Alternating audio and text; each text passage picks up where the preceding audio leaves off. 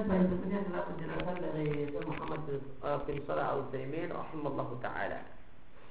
Lo katakan alam ahad ilaikum bukankah aku telah membuat perjanjian dengan kalian?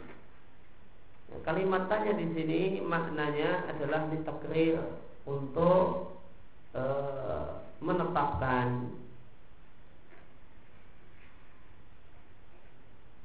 Karena jawaban uh, jawaban yang dihasilkan dari pertanyaan ini adalah ya, jawaban yang diinginkan adalah iya. Ya, betul ya Allah, Engkau telah membuat perjanjian dengan kami.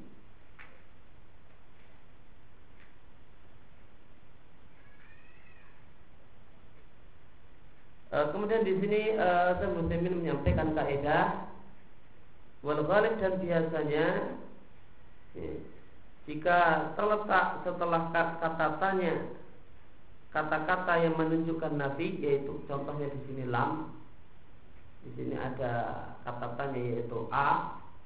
Setelah kata tanya kemudian ditambah dengan nabi yaitu lam maka biasanya kalimat tanya tersebut maknanya adalah litakrir untuk menunjukkan untuk menetapkan dan untuk meminta persetujuan Contoh istifham kalimat tanya yang untuk persetujuan yang lain adalah alam nasrah lakas sadra.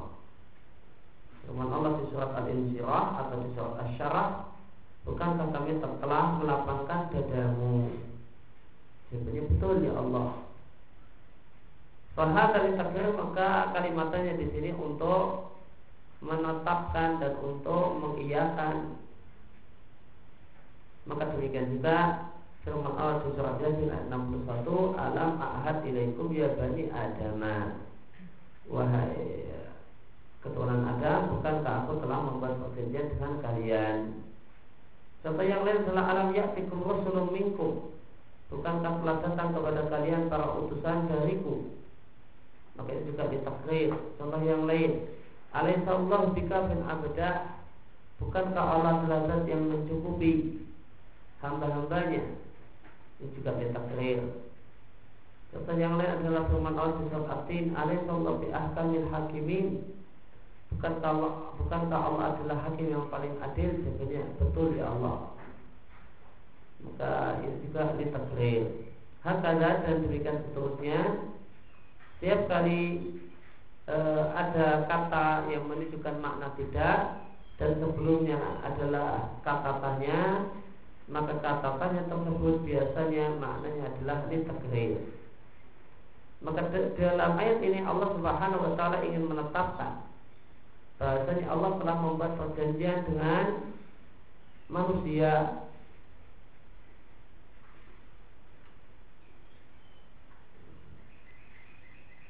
Oleh karena itu maka eh, di sini eh, dijelaskan e, tanda kalimat tanya itu litakrir oleh karena itu yasihu boleh diganti jika itu bukan Quran kepada fi'il madhi. Nah, maka jika kata tanya tersebut uh, itu maknanya bisa diganti dengan fi'il madhi maka tulis takrir maka makna ayat ini adalah qad ahadtu ilaikum. Sungguh aku telah membuat perjanjian dengan kalian jika ada yang bertanya apa yang dimaksud dan apa tujuan dibalik kalimatannya untuk takrir dalam ayat ini, jawabannya adalah tujuannya adalah taubih untuk mencela. Maka Allah Subhanahu wa taala menegaskan dan menetapkan hal ini dalam rangka mencela manusia dan dalam rangka menegakkan hujah pada manusia. Sesungguhnya Allah Subhanahu wa taala telah perjanjian dengan manusia supaya mereka tidak menyembah setan. Kemudian perjanjian uh, al-ahdu ila syai' perjanjian itu ditafsirkan oleh penulis, penulis tafsir lain dengan makna perintah. Sehingga aku telah membuat perjanjian kepada kalian maknanya menurut tafsir jalan lain aku perintahkan kalian. Akan tapi yang tepat eh, perjanjian itu lebih dahsyat daripada sekadar perintah. li'anal ahda ilaih karena karena membuat perjanjian itu di samping perintah itu juga mengandung makna ikatan perjanjian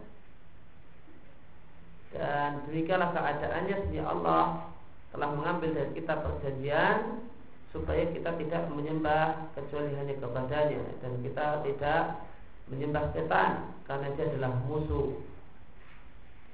Ya Bani Adam wahai Bani Adam. Bani itu bentuk jamak dari Ibnun Maka pada dasar Bani itu anak laki-laki.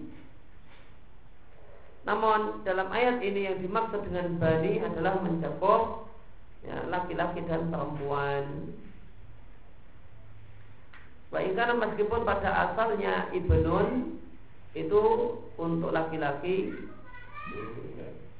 Dan demikian juga banun bentuk jamak dari ibnun, banun, banin, ib, e, banin itu pada asalnya untuk laki-laki. Akan tapi di sini ada kaidah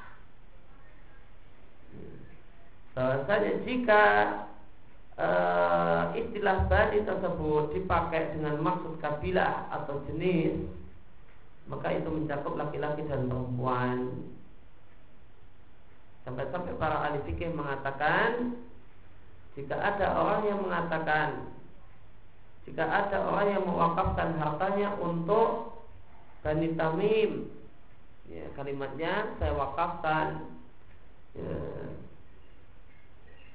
rumah ini atau kebun ini kemudian hasilnya saya wakafkan untuk Bani Tamim maka ini mencakup maka orang yang berhak atas harta wakaf tersebut hasil wakaf tersebut adalah laki-laki dan perempuan dari Bani Tamim.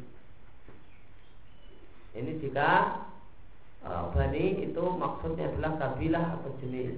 Kemudian yang kedua, jika maksudnya tidak, maka hanya tidak kabilah, uh, maka hanya mencakup laki-laki saja. Dan jika seorang itu mewakafkan hartanya ala bani fulan, bani Zaid misalnya, Walaupun di sini adalah salah satu manusia dan dia bukan kabilah.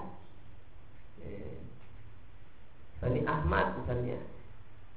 Nah, kalau orang Arab e, mengucapkan kalimat wakaf, ya, saya wakafkan hasil kebun ini untuk ya, Bani Ahmad maka e, hasil dari tanah wakaf tersebut hanya khusus untuk laki-laki saja.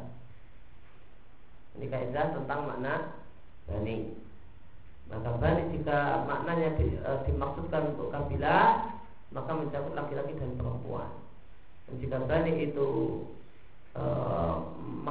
bukan kabilah, person, bani titik-titik person tertentu, maka maknanya adalah anak laki-laki. Maka Bani Adam di sini maknanya adalah kabilah Bahkan mencakup semua kabilah Sehingga mencakup laki-laki dan perempuan. Dan Allah mengatakan Janganlah kalian menyembah setan.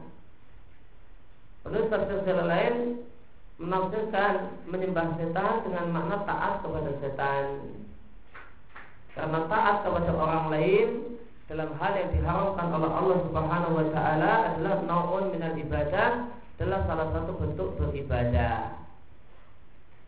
Bagaimana firman Allah di surat atau ayat yang ke-31 ittakhadhu ahbarahum wa rubbanahum ahbaban min dunillah.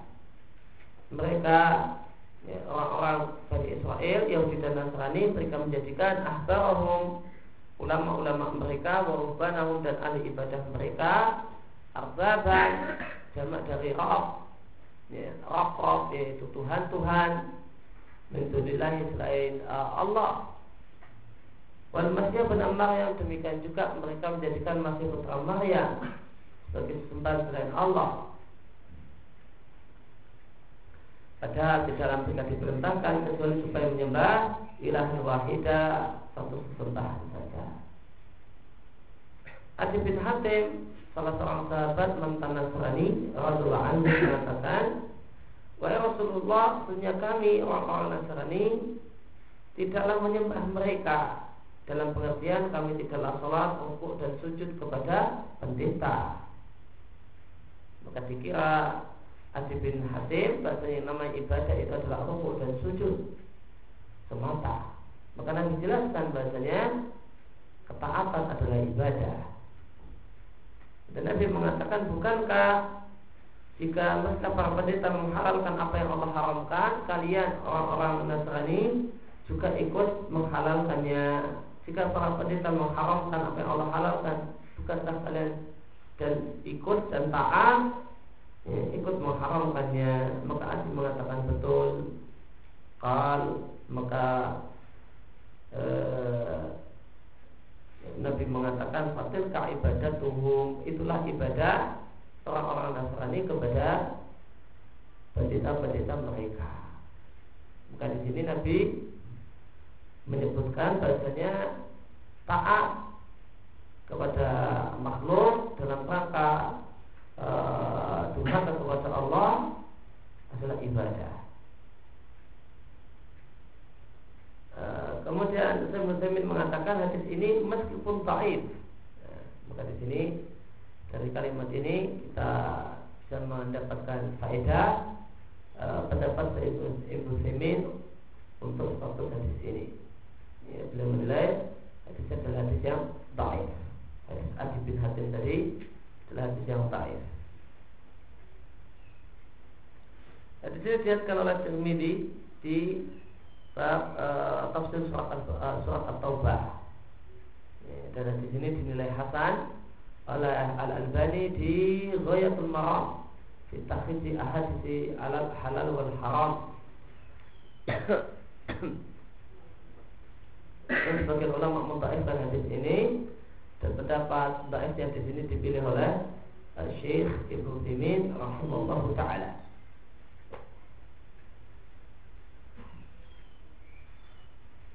Ya, meskipun hadis ini namun realita menunjukkan walakin al-waqi akan tapi realita menunjukkan bahwa taat kepada selain Allah untuk menyelisih perintah Allah aturan Allah adalah satu bentuk ibadah.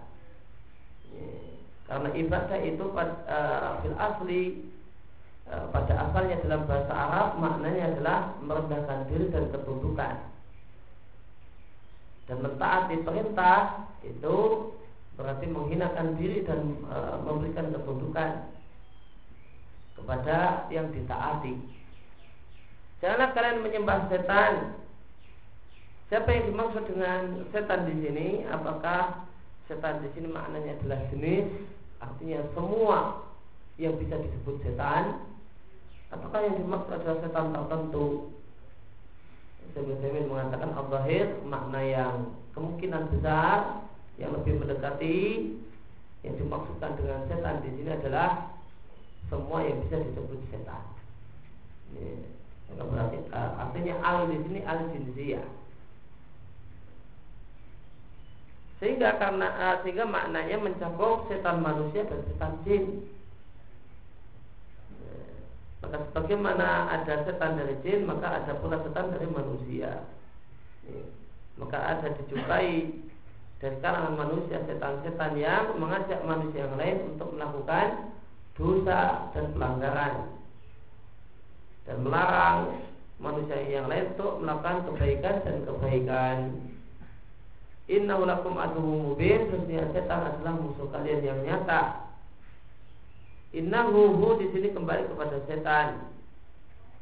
Ya, Inna sesungguhnya dia setan Adalah musuh yang nyata bagi kalian Maka semua orang yang memerintahkan anda Untuk menyelisih aturan Allah subhanahu wa ta'ala Maka itu adalah musuh anda. Baik dia merasa demikian merasa memusuhi Anda ataupun dia tidak merasa memusuhi Anda bahkan merasa menyayangi Anda. Wala sihim dan setan yang paling setan Gempongnya setan Adalah setan pertama Itu iblis. Yang setan pertama inilah yang Yang kuduklah syaitanin Memimpin Menggiring uh, Semua setan-setan yang lain.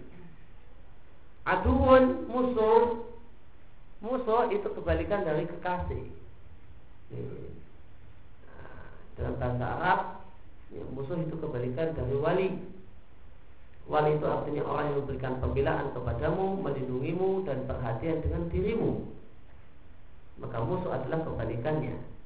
Yang namanya musuh adalah orang atau pihak yang tidak menginginkan kebaikan bagi anda namun dia menginginkan kejelekan bagi anda. Musuh yang mubin musuhmu yang mubin yang nyata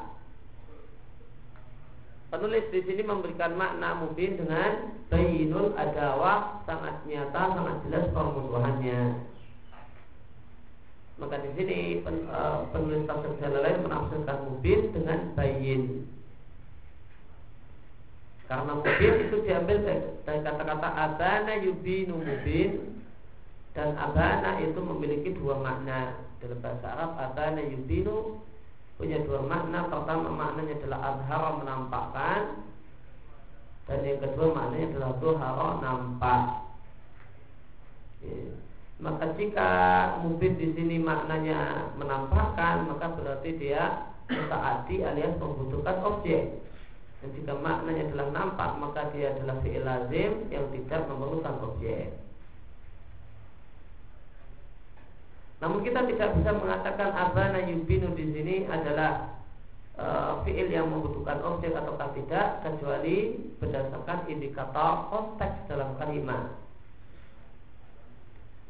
Maka berkaitan dengan mubin di sini, maka jika kita tafsirkan mubin dengan penafsiran yang diberikan oleh penulis tafsir jalan lain, Zainul Adawah, maka jadilah mubin di sini sebagai uh, tidak mungkin di sini dan lazim tidak memerlukan objek. Padahal mungkin bagi kita untuk menjadikan mungkin di sini memiliki objek. Sehingga kalau mungkin di sini adalah memiliki objek, maka maknanya adalah mudhirun lil adawati, menampakkan setan itu adalah musuh yang menampakkan permusuhannya karena dia memerintahkan anda untuk melakukan kejelekan. Akan tetapi e, kemungkinan makna ini adalah lemah. Karena seandainya setan itu menampakkan permusuhannya terang-terangan nampakkan permusuhannya mengatakan kepada setiap manusia saya musuhmu. Maka tidak ada satupun orang yang mengikutinya. Eh, padahal eh, ina mayuhirun nasa. Pada setan itu menipu manusia. Bagaimana firman Allah di surat Al-A'raf? Lahuma biru ya. maka uh, setan itu ya, menipu mereka mereka menipu mereka berdua yaitu Adam dan Hawa dengan tipuan sehingga kesimpulannya yang lebih tepat mobil di sini adalah lazim tidak membutuhkan objek. Diambil dari kata-kata abana yang maknanya zohara. Ya, kesimpulannya eh, ya, mubin terjemah yang tepat adalah bayin. Seorang musuh yang bayin jelas permusuhannya bagi orang yang mau memperhatikannya meskipun dia tidak memperjelas permusuhannya. Ada musuh yang nampak permusuhannya bagi orang yang mengamatinya. Meskipun dia tidak menampakkan secara terus terang saya musuh anda. Wa wa ani ibuduni dan sembahlah aku. Hadza siratul mustaqim inilah jalan yang lurus. Maka di sini kita lihat di uh, sebelumnya Allah katakan janganlah kalian menyembah setan. Ya.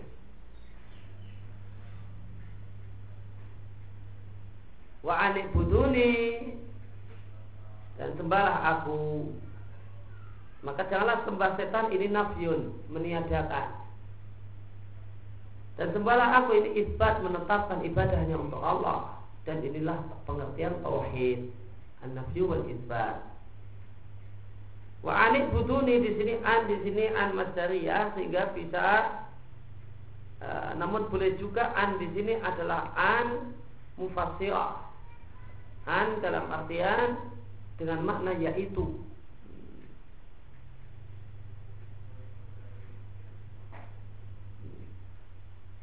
Karena ahad itu mengandung makna ucapan. Wa idza sabaqa an ma yatadamman makna al maka jika sebelum an itu terdapat kata-kata yang menunjukkan e, adanya ucapan tuna hurufihi meskipun tidak e, tidak ada kata-kata qala maka an maknanya adalah an tafsiriyah. An maknanya tafsiriyah. Ini di sini disampaikan kaidah ya, oleh muslimin kapan an itu disebut an tafsiriyah? Jika ada an ya, didahului satu kata-kata kata-kata tersebut bukan kola atau yakulu atau kul. Namun kata-kata yang lain namun kata-kata yang lain tersebut mengandung makna kola. Nah, maka annya disebut an tafsiriyah. Ini kaidah tentang pengertian an tafsiriyah. Contohnya, fa'auhayna ilaihi maka kami memberikan wahyu kepada Nuh. Memberi wahyu itu mengandung kata-kata berfirman. Kami memberikan wahyu kepada Nuh artinya kami berkata kepada Nuh. Kami sampaikan kepada Nuh titik-titik. Apa? Berarti kata-kata ada kata-kata apa yang dikatakan oleh Allah kepada Nuh? Anis na uh, Anis na'il fulka buatlah perahu. Maka an di sini an tafsiriyah. Karena terletak ya, karena didahului kata-kata auhayna ya, itu dan auhayna adalah satu kata yang mengandung makna kola dan tidak didahului kata-kata kola. Nah, ini syarat an tafsiriyah. Ya. Sebelum an bukan kola yakul atau pecahannya. Tetapi kata-kata yang lain tapi mengandung makna, maknanya adalah kola. Ya, maka wa anik butuni itu annya adalah an tafsiriyah Artinya Allah telah membuat perjanjian kepada kalian yaitu Allah berkata kepada kalian apa yang Allah katakan? Anik buduh anak budahu supaya kita hanya menyembah Allah semata. Artinya tundukkanlah diri kalian kepada dengan taat. Sedangkan penulis tafsir jalan lain memberikan makna anik budu ini maknanya tauhidkanlah aku dan taatilah aku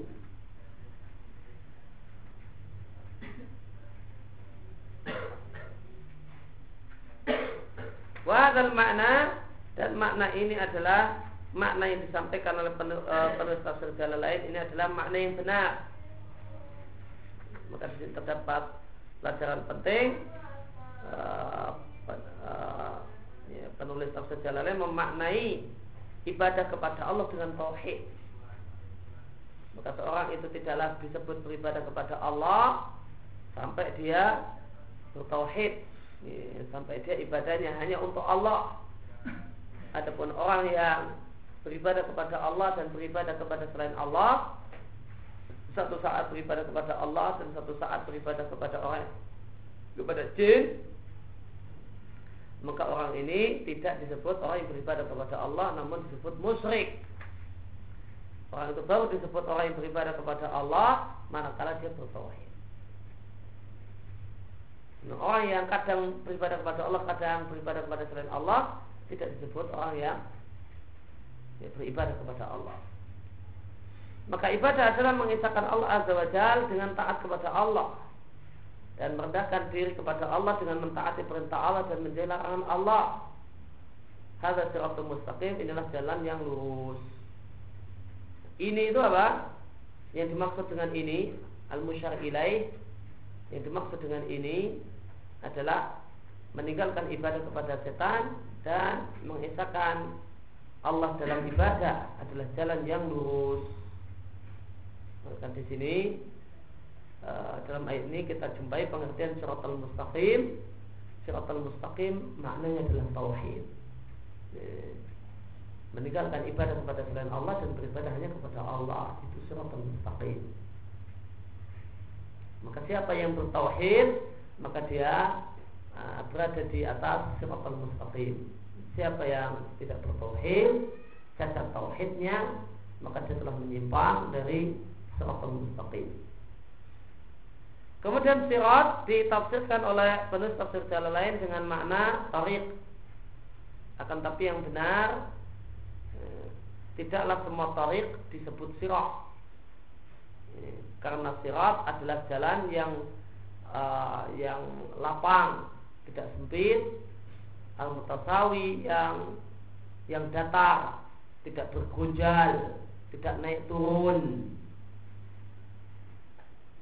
Karena sirat ya, diambil dari kata-kata sort atau diambil dari kata-kata zart. Azartu dalam bahasa Arab maknanya adalah menelan sesuatu dengan cepat. Maka dan satu uh, maka itulah sirat sirat uh, dan jalan itu tidaklah uh, tidaklah menjadi jalan yang bisa dilalui dengan cepat kecuali jika dia lapang dan kecuali jika dia sahlan datar. Tidak naik turun. Mustaqim adalah sifat dari sirat. Ya, lurus itu sifat dari jalan tersebut. Ini dimaksud dengan istiqomah atau lurus di sini mencakup dua makna. Yang pertama adalah tidak lusairi lurusnya perjalanan nggak berkelok-kelok. Jalannya tidak berkelok-kelok namun lempeng lurus saja. Ini makna pertama dari mustaqim lurus tidak berkelok-kelok ya, tidak belok-belok nggak ada belokan namun terpampang lurus ke depan. Yang kedua adalah ya, lurus di sini mak, e, makna itu adalah imbisatul ardi datarnya jalan tidak naik turun tidak ada tanjakan dan turunan namun datar maka mustaqim. E, satu sirat satu jalan itu disebut mustaqim. E, satu jalan itu disebut sirat manakala lebar. Ya dan satu jalan itu disebut mustaqim manakala mengandung dua hal. Lurus tidak kelok-kelok tidak belok-belok yang kedua datar. Tidak ada tanjakan tidak ada turunan tidak ada menaik dan menurun. Maka jika kita andaikan bahasanya satu jalan itu ya yaminan wa shimalan belok kanan dan belok kiri. Ada belok kanannya, ada belok kirinya, maka jalan semacam ini tidak bisa disebut mustaqim. Demikian pula jika jalan itu ada murtafiat, ada naiknya, munkhafidhat, ada turunnya, maka tidak disebut mustaqim. Karena sebagian jalan itu menaik dan sebagian lagi nazil, menurun. Maka istiqomah atau lurus, jalan yang lurus maknanya adalah mencakup dua hal. Pertama bersih dari penyimpangan ke kanan dan ke kiri, belok kanan dan belok kiri. Yang kedua adalah bersih dari e, perbedaan kualitas jalan ada menaik dan menurun. Maka ini adalah siratul mustaqim jalan yang lurus, jalan yang lurus ke mana? Jawabannya, ilallah azza wa menuju Allah Subhanahu wa taala.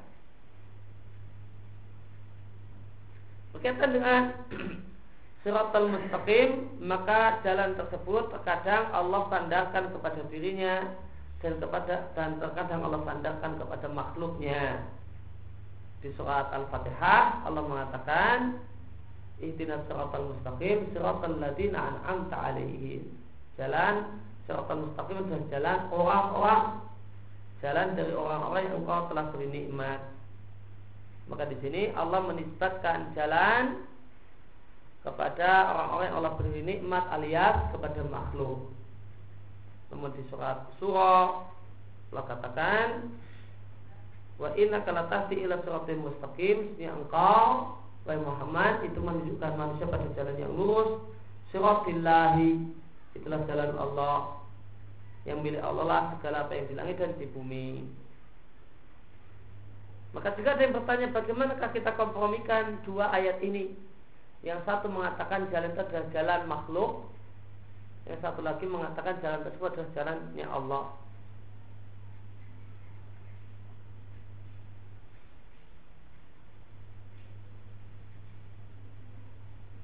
Maka jawabannya kita katakan maka jalan itu dinisbatkan kepada makhluk yaitu orang-orang yang Allah beri nikmat karena mereka lah yang menitinya dan jalan itu disandarkan kepada Allah disebut sebagai jalannya Allah karena Allah yang meletakkannya untuk hamba-hambanya. Dan karena jalan tersebut mengantarkan orang kepada Allah. Hmm. maka sirotillah itu maknanya sirotun ilallahi. Persis sebagaimana dalam bahasa Arab. Dalam bahasa Arab dan uh, demikian juga dalam bahasa Indonesia dalam bahasa Arab hadza tariqu Mekah ini tariqu Mekah jalan Mekah artinya jalan menuju Mekah jalan yang mengantarkan ke Mekah teman kita ada jalan Solo. Itu bukan berarti di kota Solo. Itu jalan yang jika dilewati nanti akan sampai Solo. Jalan Solo jalan watas itu bukannya di watas posisinya. Masih jauh dari watas namun jalan menuju watas maka demikian juga sirotillah ya, di surat surah itu artinya jalan menuju Allah.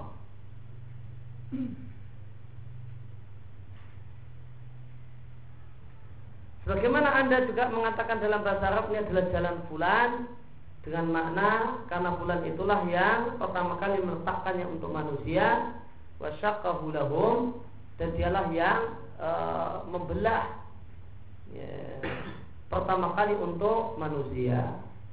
Maka jika ada orang yang pertama kali bikin jalan dulu sini semak buka dan karena orang ini sering jalan di situ akhirnya jadi jalan maka bisa disebut ini jalan yang bulan.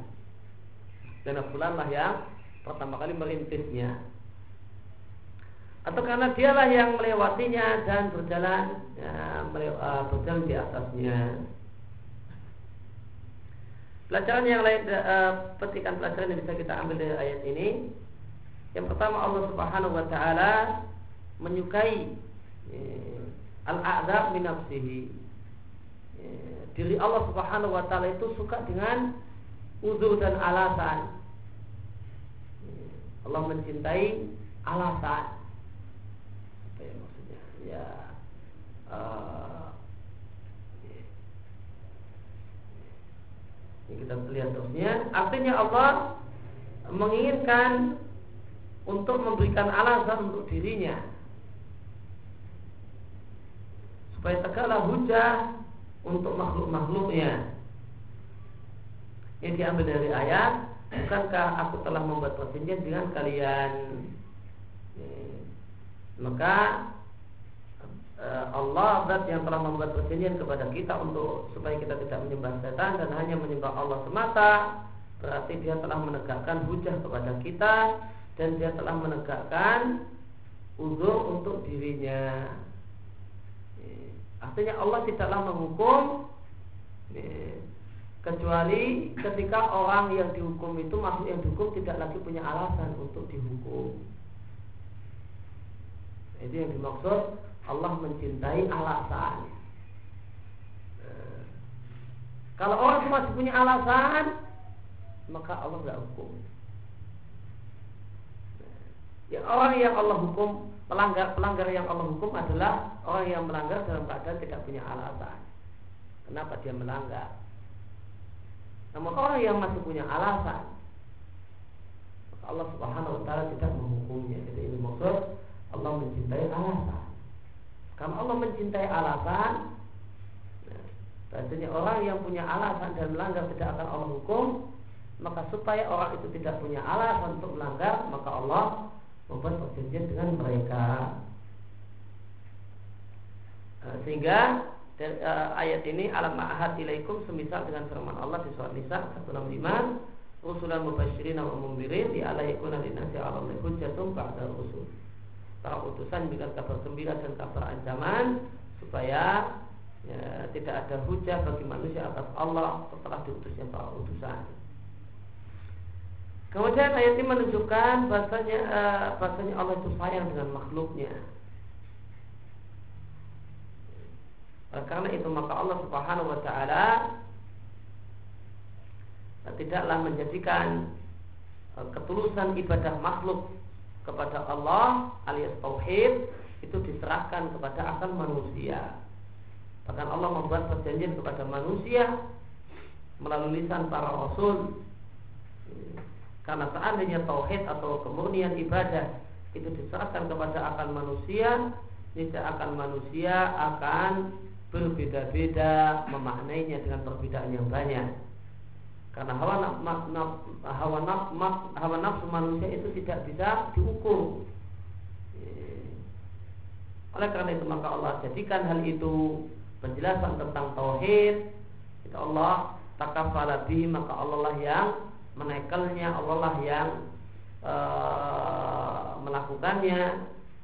Allah sendiri yang menjelaskannya kepada hamba-hambanya. Maka hal ini menunjukkan bahasanya Allah Azza wa Jal itu sayang dengan hamba-hambanya. Buktinya Allah membuat perjanjian ya, melalui lisan para rasul kepada hamba-hambanya. Ya, maka masalah tauhid ibadah itu hanya untuk Allah itu tidak Allah serahkan pada akal manusia. Namun supaya orang itu bertauhid ibadahnya hanya untuk Allah, Allah jelaskan sendiri. Karena seandainya tauhid atau ibadah masalah ibadah itu diserahkan kepada manusia, maka hasilnya nanti macam-macam. Dikira wah, saya telah berbuat kepada Allah dengan cara demikian. Yang lain dengan cara demikian beda-beda. Kemudian uh, ayat ini menunjukkan bahasanya tasfiyah itu sebelum tahliyah, pembersihan itu sebelum dilakukan sebelum memberikan perhiasan, menghiasi. Atau bahasa yang lain tahliyah kebelah tahliyah, mengosongkan sebelum menghiasi. Ini diambil dari la ta'budu syaitan, janganlah kalian menyembah setan. Nah, ini mengosongkan. Wa anif butuni sembahlah aku ini menghiasi diri dengan ibadah kepada Allah. Dengan bahasa lain nafsun wa ibad. Dalam ayat ini terdapat nafsun dan ibad ya, menetapkan penetapan eh, peniadaan penyembahan kepada selain Allah dan menetapkan ibadahnya diberikan untuk Allah dan inilah pengertian tauhid. Maka tauhid mengisahkan Allah itu dibangun di atas dua prinsip, dua rukun, meniadakan ibadah meniadakan ibadah dari selain Allah, wa ibad dan memberikan ibadah hanya untuk Allah. Karena semata-mata meniadakan ibadah, maka itu adalah takdir pengosongan murni wa adamun dan sesuatu yang nilainya tidak ada. Sedangkan semata-mata kalimat positif Kalimat penetapan Itu tidak menutup kemungkinan Bahasanya yang lain juga semisal itu Maka Tauhid tidaklah terwujud Kecuali dengan Nafyun wal isbat Peniadaan dan penetapan Contohnya Seandainya anda katakan Tidak ada satupun orang yang Berdiri di rumah itu maka ini adalah semata-mata meniadakan. Yang makna realnya adalah ketiadaan. Tidak ada siapa pun yang berdiri. Namun jika anda mengatakan Zaid berdiri di dalam rumah itu maka itu maka ini adalah kalimat berita yang semata-mata menetapkan tidak menutup kemungkinan ada selain Zaid yang berdiri di rumah itu. Maka kot yakunu rajulun akhar boleh jadi ada orang yang lain di rumah itu yang berdiri. Namun jika anda mengatakan tidak ada yang berdiri di rumah itu kecuali Zaid, nah maka pada saat ini Anda benar-benar uh, al-infirat menyatakan kesendirian Zaid dan Anda telah benar-benar mengesahkan Zaid menyendirikan Zaid dalam masalah berdiri sehingga tidak ada dijumpai satupun orang yang berdiri di rumah itu kecuali Zaid. Idan maka jika demikian maka tauhid itu harus terdiri dari dua unsur, dua rukun, itulah an-nafsi wal isbat, meniadakan ibadah dari selain Allah dan memberikan ibadah hanya untuk Allah. Akan tapi bagaimanakah yang pertama kali harus dilakukan? Sebab yang pertama kali dilakukan adalah peniadaan dulu. Liari dan isbat supaya isbat itu berada dalam tempat yang kosong dari ganggu, dari campuran, yang murni, yang salah yang baik, karena banyak e, isbat tersebut telah mapan di tempat itu karena tidak ada campuran yang lain. Oleh karena itu, maka dalam Al-Quran ya, terdapat banyak ayat yang menegaskan, uh, yang memerintahkan untuk meniadakan dulu baru menetapkan, meniadakan sembahan, penyembahan pada selain Allah, baru menetapkan dan memberikan ibadah hanya untuk Allah. Ini satu hal yang banyak dalam ayat-ayat dalam Al-Quran. Di antaranya firman Allah, Iskala Ibrahimu ingatlah ketika Ibrahim berkata kepada ayahnya dan kaumnya Ya aku berlepas diri dari semua yang kalian sembah kecuali zat yang menciptakan aku. Maka lihat, maka pertama kali Ibrahim berlepas diri dari segala sesembahan selain Allah, kemudian memberikan ibadah hanya untuk Allah semata. Allah adalah zat yang itulah zat yang menciptakannya. Nah, maka ketika kita mau menegakkan tauhid, maka yang dilakukan pertama kali adalah mendakwakan nabi. Tinggalkanlah ibadah uh, peribadatan kepada selain Allah Subhanahu wa taala tinggalkanlah uh, ibadah kepada jin, kepada orang yang mati, kepada wali, kepada kuburan dan yang lain. Terus setelah itu kita ingatkan karena kita hanya boleh beribadah hanya kepada Allah. Kemudian pelajaran yang lain dari ayat ini bahasanya mentaati setan dalam maksiat kepada Allah dan tidak ada ketaatan kepada setan kecuali dalam maksiat kepada Allah adalah salah satu bentuk ibadah kepada setan. Janganlah kalian menyembah setan. Karena taat dalam maksiat adalah di antara bentuk menghinakan diri. Dan ibadah maknanya adalah menghinakan diri. Maka siapa yang taat pada setan untuk durhaka kepada Allah, maka dia telah menyembah setan.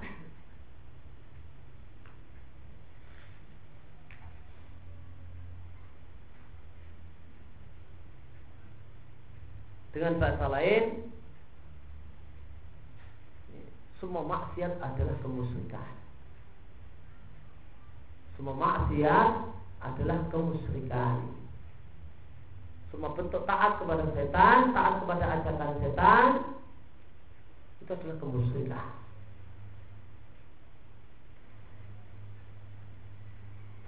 Dan kemusyrikan dalam makna yang luas kemusikan dalam makna yang luas.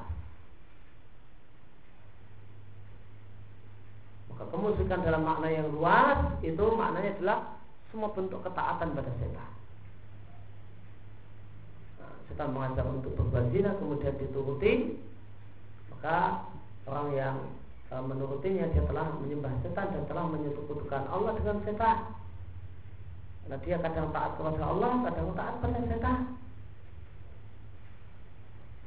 Maka dalam makna yang luas kemusyrikan itu mencakup semua bentuk kemaksiatan dan pelanggaran terhadap aturan-aturan Allah.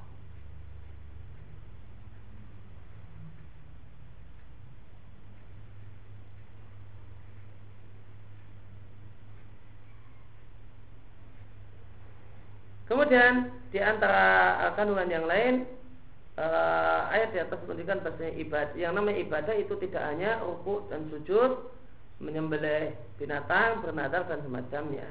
Dan ibadah itu cakupannya umum dan luas, mencakup semua ketaatan yang di dalamnya terdapat unsur penghinaan diri yang sempurna. dan kandungan yang lain wajibnya mewaspadai ketaatan pada setan karena Allah menyebut ketaatan pada setan disebut ibadah kepada setan dan semua manusia tentu tidak ingin menyembah tentu manusia yang beriman tidak ingin menyembah selain Allah maka dalam ayat terdapat peringatan untuk tidak mentaati setan dalam kemaksiatan kepada Allah Azza wa Jalla. Kemudian uh, wa ani buduni sembahlah aku menunjukkan wajibnya beribadah kepada Allah semata. Ya, karena Allah mengatakan wa ani buduni sembahlah aku. Dan ibadah itu memiliki dua pengertian. Kalau nggak salah ini sudah kita bahas di awal tafsir, awal kitab. Yang pertama adalah ta'abbud, upaya meng, uh, upaya uh, menghampakan diri kepada Allah Subhanahu wa taala. Ibadah terkadang maknanya adalah pengertian yang dimaksudkan adalah upaya yang dilakukan oleh manusia untuk mendekatkan diri kepada Allah. Kemudian yang kedua, boleh jadi ibadah itu maknanya adalah alat yang dipakai oleh manusia untuk menyembah Allah Subhanahu wa taala.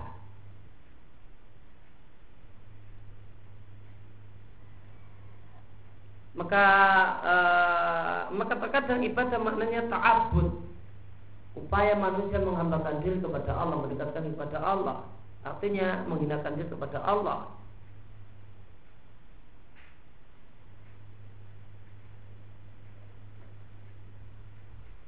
Maka uh, ibadah dalam pengertian ini maknanya adalah uh, perbuatan seorang hamba. Ya, kondisi seorang hamba yang melakukan satu perbuatan dalam rangka uh, menghampakan diri kepada Allah dalam rangka menyembah Allah dengan melakukan berbagai alat-alat yang bisa untuk mendekatkan diri kepada Allah semisal sholat bayar zakat ya, uh, kemudian uh, jadi qiyam di sini maknanya mungkin sholat malam atau sholat haji dan semacam itu Kemudian terkadang disebut ibadah dan maknanya adalah alat untuk mendekatkan kepada Allah. Maka ibadah dalam pengertian alat untuk mendekatkan kepada Allah itulah ibadah dalam pengertian semua hal yang Allah cintai dan Allah ridhoi baik perkataan ataupun perbuatan ya, perkataan perbuatan hati ataupun perkataan dan perbuatan anggota badan ini dijelaskan batinah sama dengan qalbiyah hati Zahirah sama dengan jawarihiyah anggota badan.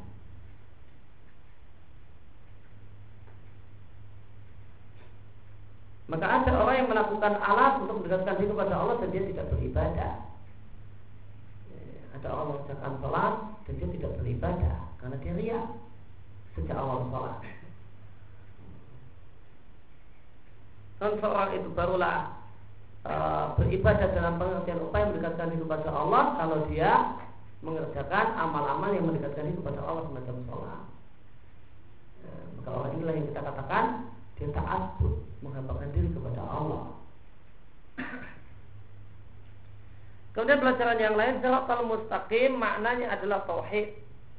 Karena Allah mengatakan hadza siratul mustaqim dan hadza di sini maknanya adalah Eh, meninggalkan ibadah kepada setan dan komitmen beribadah kepada Allah.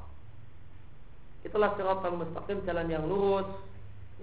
Ada jalan yang lurus yang tidak ada bengkok padanya. Uh, dan jalan tersebut uh, wa inna kadalika dan tauhid itu disebut jalan yang lurus karena tauhid itulah yang mengantarkan pada ridha Allah dan surga Allah maka itulah jalan yang lurus. Maka di sini Allah mengatakan jalan yang lurus, maka ini mengisyaratkan adanya jalan yang tidak lurus alias bengkok. Ya, sebagaimana yang Allah firmankan di surat Al-An'am, inilah jalanku yang lurus, ikutilah jalan yang lurus, janganlah kalian mengikuti jalan-jalan yang bengkok. Selainnya, maka kalian akan terpecah dari jalan Allah. maka setiap orang itu memiliki jalan maka jika dia berjalan di atas syariat Allah maka dia jalannya jalan yang lurus namun jika menyelisihi syariat Allah maka itu adalah jalan yang bengkok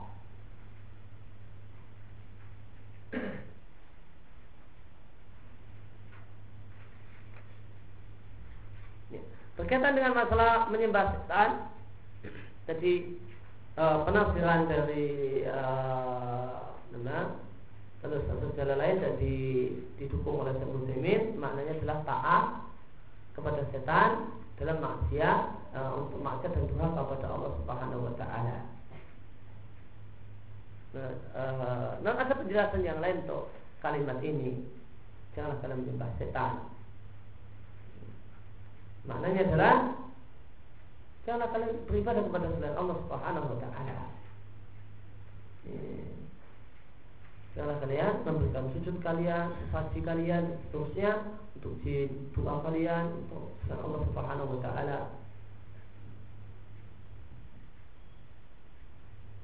Maka orang yang nyembah jin, orang yang nyembah kuburan itu dikatakan menyembah setan. Kenapa? Karena setanlah yang nyuruh. Setanlah yang jadi provokasi, yang mengompor-ngompor orang untuk nyembah jin. Maka orang yang nyembah jin, nyembah kuburan, nyembah orang soleh, semua adalah orang-orang yang menyembah setan. Kok bisa disebut menyembah setan padahal menyembah menyembah wali? Kok dikatakan menyembah setan? Jawabannya adalah karena setan lah yang nyuruh. Setan lah yang jadi biang keladinya. Setan lah yang jadi biang keroknya. Jika dia nyembah wali, nyembah manusia, menyembah batu, menyembah pohon. Maka nampaknya maka realitanya orang itu nyembah pohon, nyembah batu, akik, nyembah keris. Namun itu semua bisa disebut dengan menyembah setan karena setan lah yang mengajak-ajak orang untuk melakukan hal tersebut. Demikian bacaan tafsir pagi hari ini.